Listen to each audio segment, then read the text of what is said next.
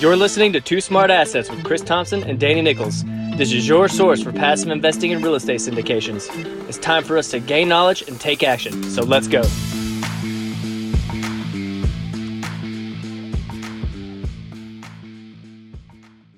What's going on, everybody? Welcome back to the show. This is the Two Smart Assets Real Estate Investing Podcast. I am your host, Danny Nichols, here once again with my co-host, Chris Thompson. What's going on, Danny? It's good to see you, bud. Good to see you too, man. Fire show this week. Had a great guest. Tell the listeners who we talked to today. Hey, you're right. It was pretty good. Uh, today, we brought in Kaylee McMahon. Uh, Kaylee's an active syndicator and a full-time real estate professional. Uh, she's purchased over sixty-eight point two million dollars in multifamily real estate as a general partner and a principal. Uh, Kaylee's also the host of the number one Leading Ladies podcast, where she interviews kick-ass women who are disrupting their industries. Currently, she's focused on changing the face of multifamily by bringing more women into the light as powerhouse operators, key principals, and commercial brokers. So today we spoke with Kaylee about her experiences during twenty twenty and how that played out for her and what she expects to get from twenty twenty-one. Uh, we also spoke about her incredible goal of changing the face of multifamily by teaching and creating a billion more women investors. It's awesome. It is awesome. You know, and this, this show is for everybody, uh, men and women. But I got to say, for all our lady listeners out there, pay attention to this one because there's a lot of good stuff in there. And, you know, before we jump into today's episode, we want all listeners to know that we truly appreciate you tuning in. If you'd like to show some love and haven't done so already, please make sure to subscribe to the show and leave us a rating and written review. It really helps us attract more guests, grow the podcast, and ultimately provide better information for everyone listening. Also, if you're a passive real estate investor or looking to learn more about passive investing, then check out our website at two smart assets dot com. There you can find our passive investing guide and apartment syndication sample deal that will have you primed and ready for when real estate opportunities come your way. Also, check us out on Instagram, Facebook, or Twitter. We're posting some great content on there, so make sure to follow us and start connecting. All right, now that's out of the way, let's jump into today's episode with Kaylee McMahon.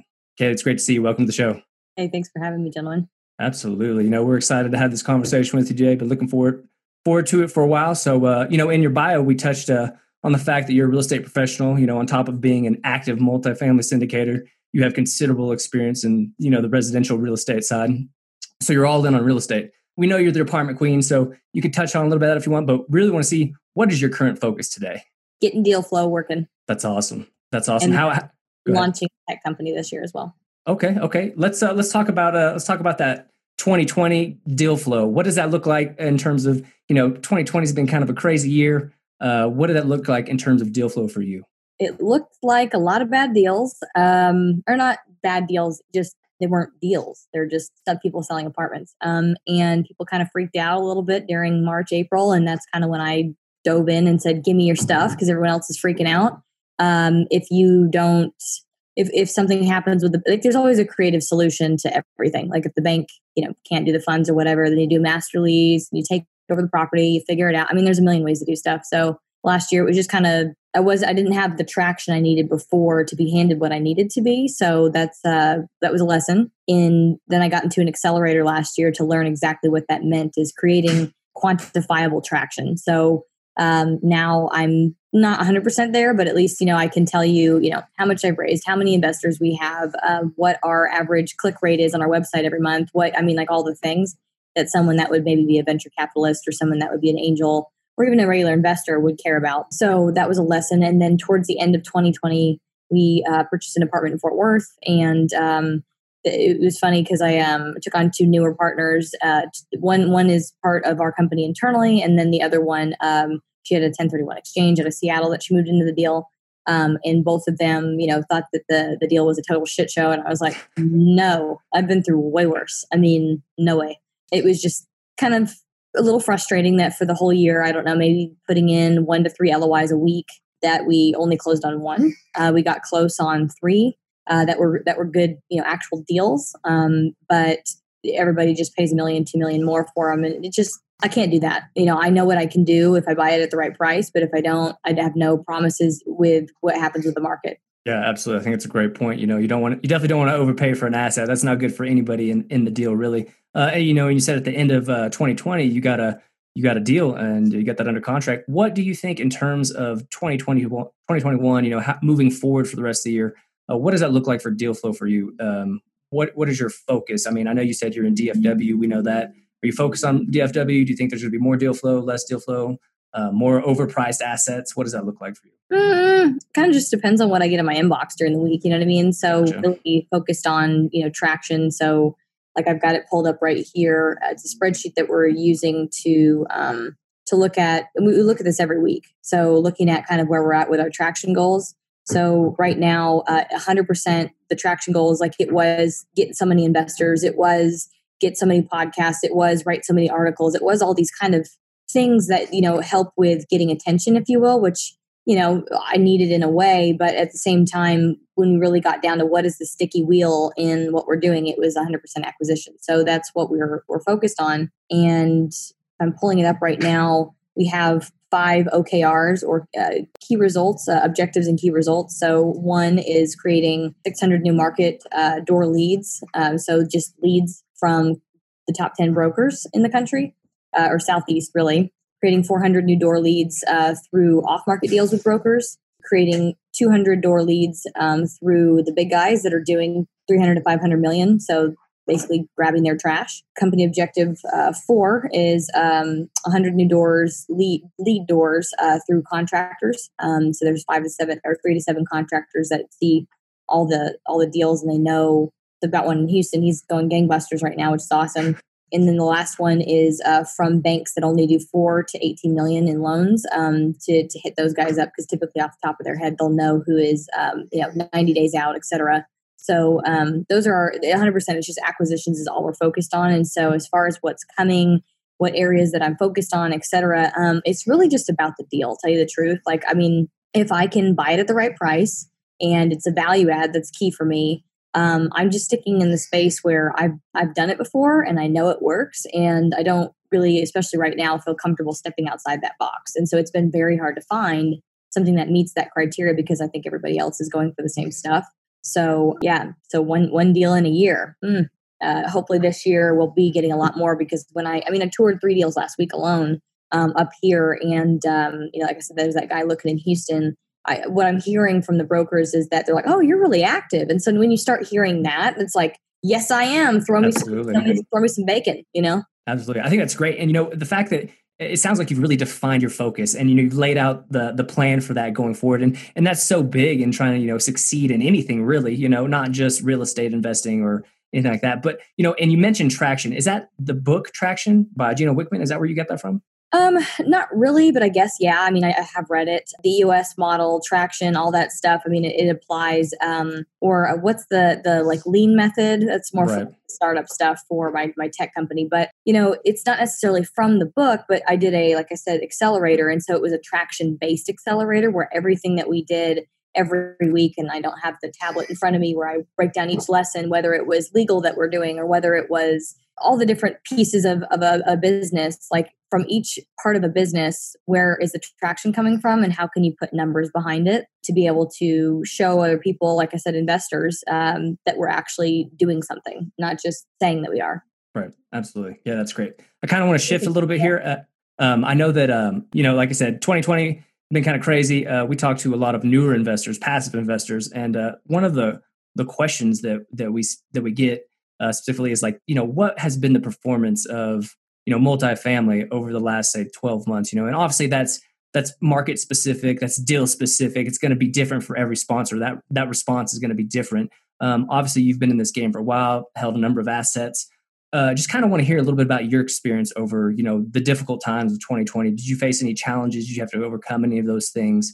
Um, what would you tell a passive investor who basically brought up that concern to you? The rough shit's not here yet. It's there about you go. So, so what's your opinion on that? Um, if you have lots of reserves, and if you bought the deal right, and if you uh, didn't choose to, um, what is the word? Um, defer your loan. What is the, the thing that yeah, they were doing? The forbearance and all that. Forbearance. If you chose not to kick the can down the road, you have plenty of reserves. Uh, and again, if you bought it at the right price, um, you'll be okay. Um, that's really what it breaks down to. And then the other flip of the coin is really like, who is your sponsorship team? Um, do they do they have experience going through hard times? Uh, slash, do they at least have access to people, you know, they can ask questions to that have gone, like their mentors, you know, have they gone through, um, you know, the oh eights of the world. So it depends on, like you said, a variety of factors, but um, I'm noticing that a lot, I'll just say it right now, a lot of loans through Arbor are not doing well. I've seen uh, five in um, Tampa, uh, Phoenix, Dallas, it's, it's three in Houston actually that um, that they're in pre-foreclosure. Um, there's another deal I just got uh, word on last week that's also in Houston, another one that's pre-foreclosure. Um, and again, it's just because of people buying stuff, I think, over leveraged in the first place. And then because what I was seeing last year when I kept, uh, or not last, yes, last year, sorry, during the lockdown, I spent a lot of time, you know, leaning on who we already had. And I was part of uh, CREW, which is uh, Commercial Real Estate Women. And so I couldn't go network anymore, but we have a forum that we can publish to all, like even in England, we have women that, you know, wow. uh, do commercial real estate, know people here, whatever. You know, about hooking up with bankers that originate and service their debt, A K A special servicers, and working on creating relationships with them. And I kept bugging a couple of them like, okay, well, who do you got that's no pay, slow pay, you know, sixty days out, whatever. And they would, of course, say, oh, you know, nobody, there's forbearance. And and I'm like, okay, well, if you use your critical thinking hat, the people that are over leveraged are going to be those people. So you might as well try to offer to bail them out now. But um, what would happen is they would show me, they showed me like two in that situation that were like that, where it was like ninety, ninety-five percent leveraged. Um, and essentially because there's no cash flow, I'm like, I have to have this price. They wanted market price for it. I was like, you have to decrease the price for there to be any kind of cash flow for us, you know, once we get into the deal, and not just cash flow, but any kind of appreciation, et cetera. So um, but anyway, they weren't ready to take those price haircuts yet. So I said, okay, well, these will be the deals in six months that I'll need to be calling you back. Uh, yeah, like I said, stuff's about to happen. So um, it's a really good time to sell right now. Right, right. So another hurdle we hear from newer passive investors are, is like the potential repercussions of the eviction moratoriums. Um, you know, have you been approached with this question from passive investors? And if so, what's your response to that?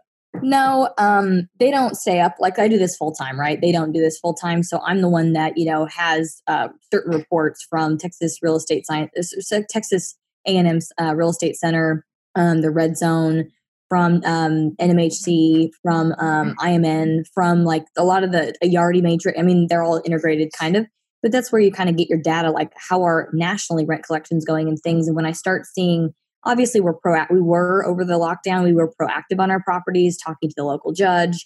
We were proactive with asking for people to take part in uh, payment plans, um, asking for like assisting them with like, there's a lot, a lot. I mean, I have it in my, I use Trello. So when we have our property management meetings, I have a lot of notes in there for the property manager, and I have a couple links, you know, just anyway, point is to answer your question, not get too much down a rabbit hole. Um, as far as the moratoriums, you know, during the time when it was happening, we were very proactive. And so we really didn't have a vacancy problem, um, or a, a bad debt problem.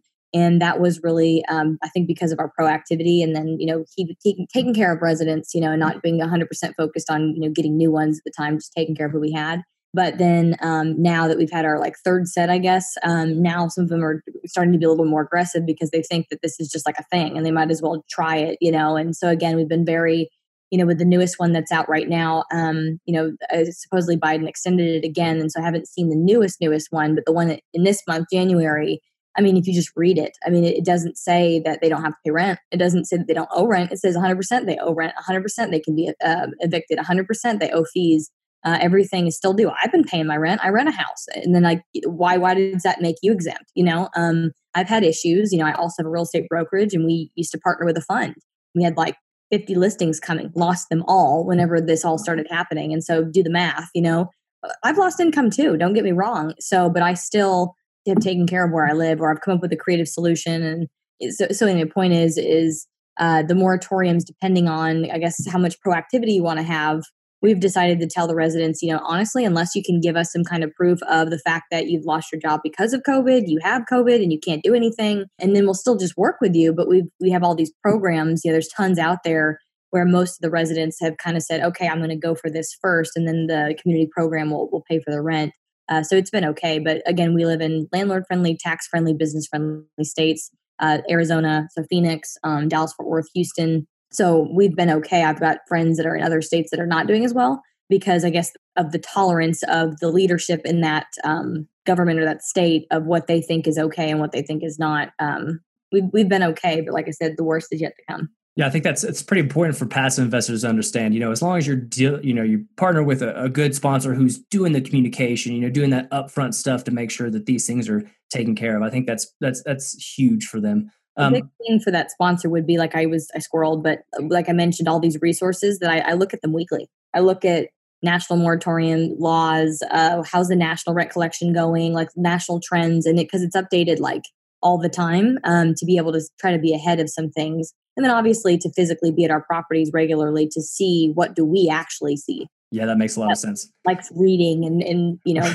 not putting their head in the sand. Right. Absolutely. Being proactive. Right. I think that's a, that's a huge, uh, uh, especially right now. Um, I want to transition a bit. I want to talk about your current focus, which is changing the face of multifamily and bringing more women into the sector. Talk to us a bit more about that and how you're making this happen. So in three different ways. So uh, as a active sponsorship team, um, I'm taking on women uh, who have, like we did in this last deal in December, who have ten thirty-one exchanges.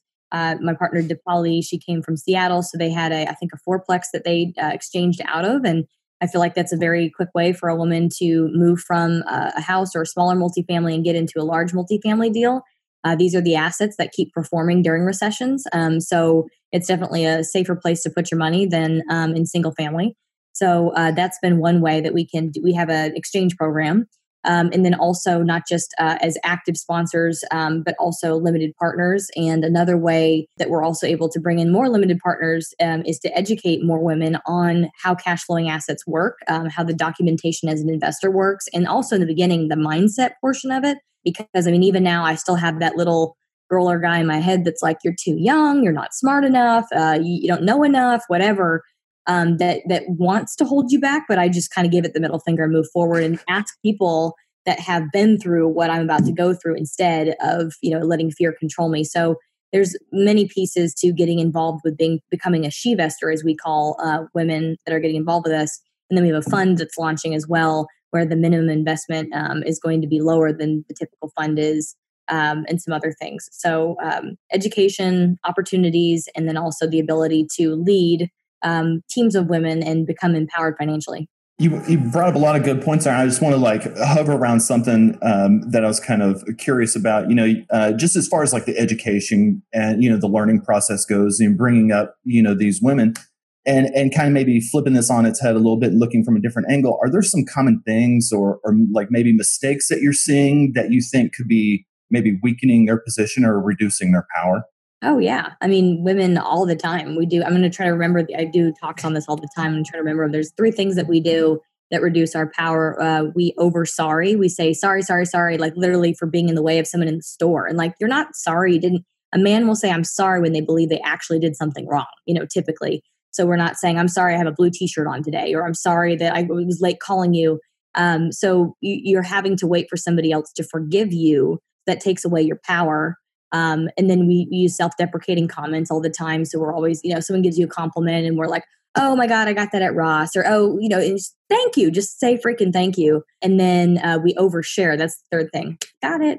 So the third thing that we do is we overshare. So for example, and I'm guilty of this too. This is what I'm working on in an email, for example, or in a text message, or even in a conversation, uh, somebody will talk about something and um, your response will be, blah did blah because of this, and then this happened, and then and then like I have to actually explain like why it happened and who did, whatever. Like you don't owe anyone a freaking explanation. Literally, just get the point across and move on. Um, because usually oversharing confuses the person. It also sometimes will incriminate yourself against a lot of information that wasn't necessary to do whatever you're trying to do. And then um, you can get things done faster if you're just more to the point. And so you know, having more power of being to the point and direct.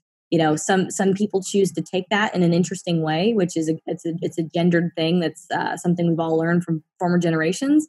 Um, but women being more direct um, eventually will be accepted as being normal. You know, will also be called a go getter. You know, a, at, at a girl. Uh, you know, a leader, et cetera. So those are things that women do for sure that take away our power. Pretty important. Uh, yeah, I see that. I see that a lot sometimes. Like, yeah, there's literally no reason for you to say sorry unless you actually think you're guilty. Otherwise, you're just muddying us up. We're literally squirreling this whole subject because you got to give me the rundown. Completely unnecessary. It's fine.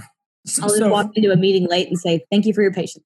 Exactly. I, I always do that. I kind of, it's, I feel like it's a little more I don't even know the word for it, but without even admitting guilt, it's like, yeah, thank you for literally, thank you for being patient. You acknowledge kind of what's up because it's like, hey, it's not that I'm unaware, but thank you for being awesome. Yeah. Yeah, absolutely. So, so for our female listeners out there, do you have any resources that you would steer them toward for maybe helping empower themselves? And then also, you know, you talked a little bit about passive investing and getting into real estate. resources for that as well. Oh my God. So as far as like mindset and getting involved, um, I have a podcast where I actually spoke with uh, Sarah Laschever. Uh, we do a little bit of a talk about negotiating, but uh, Sarah and uh, Linda Babcock actually wrote a book that is one of my favorites. It's called Women Don't Ask. And then they have a second book that's called Ask For It. So it explains in the first book all these kind of things that I'm going through or talking about right now, but into much scientific detail because um, Linda uh, or Miss Babcock, she's actually a professor at Carnegie Mellon. And so all the data behind all of what they're saying is is in the book, which is awesome because I'm a data-driven person and I want to see that someone's not just stay, saying something. There's actually studies done behind it. Um, so that's kind of explaining where we get our programming from, how even our toys are gendered. I mean, everything. And so we're very stuck in our societal ways of doing things. And so women, we hold ourselves back really is what's happening. But then um, ask for it is how to ask for it, because that's the big thing is uh, if you want anything, you're never going to get it if you don't ask one hundred percent of the time, one hundred percent of the time. So just freaking ask. So men, men are so good at that.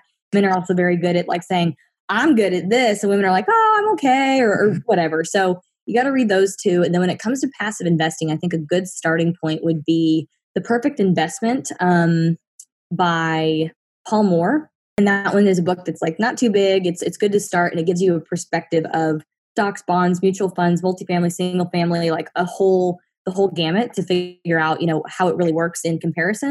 And it's not biased. And then I guess if you're interested in finding out more about being, being active, I would uh, actually look at... Um, And then you'd go, you'd probably barf because it's like this thick.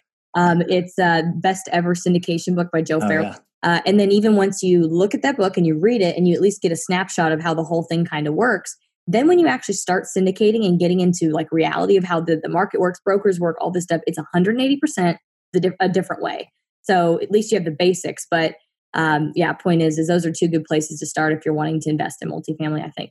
I think it's some great stuff, and we'll definitely have to make sure to link to that, all that in show notes. And I have to say, uh, I think Joe Fairless's book was one of the first that we read uh, as passive investors, you know, just because we wanted to learn a little bit more about what's going on. Because, oh, you know, yeah, yeah, yeah. So that was one of the, the first ones we read. Like I said, it was, it's a pretty big book, in depth for sure, but that's what you need really if you want to understand this. So I think that's a, that's a great reference for sure. Kaylee, you know, considering Chris and I are just two dudes who are all in on real estate investing, you know, I'm curious, what can we or our listeners do to support this goal of changing the face of multifamily? Yeah, so we're looking to create one billion SheVestors by twenty thirty. So we only have ten years, nine years to do it. Um, and really uh, the way that we're doing it right this moment is by um, empowering women to understand about multifamily investing. Um, so what we're doing as far as, so for example, the fund that we have coming out or any investment is that when men want to invest as a limited partner, uh, our sponsorship team are, are females. But men can obviously invest, but we just have them take a pledge if they believe in our cause and what we're doing to pledge. And they have to put the woman's name on the piece of paper that they're teaching, the pros and cons and what they're doing, why they're doing it. I had a call with a guy the other day. He's got five girls. Like it, that means that he can create five through one person. Like that's amazing. So, and he's like, I'm so excited. I want to know that they have a legacy and then they know what to do with it, you know? Anyway, so that's kind of how uh, the men that involved get involved with uh, our fund or our investments can help so many other women, their you know their wives, or even so they've one has asked, hey, I've got a kid who's like four. How can I do that? I'm like, well, it's simple. Open up a trust and have it in their name so they're the beneficiary. And then, I mean, it may be a little bit over their head, but at least uh, over time they'll, they'll understand this is where that money is coming from, and maybe over time you'll be able to teach them as they take their their returns, uh, where to go invest their returns. I mean, I've got a woman that's got uh, five kids as well, boys and girls, but I mean, they're all early twenties or some are late teens, and they they invest in multifamily. Like, wow. There's no reason why you can't if you understand it and you have the guide of a parent, you know?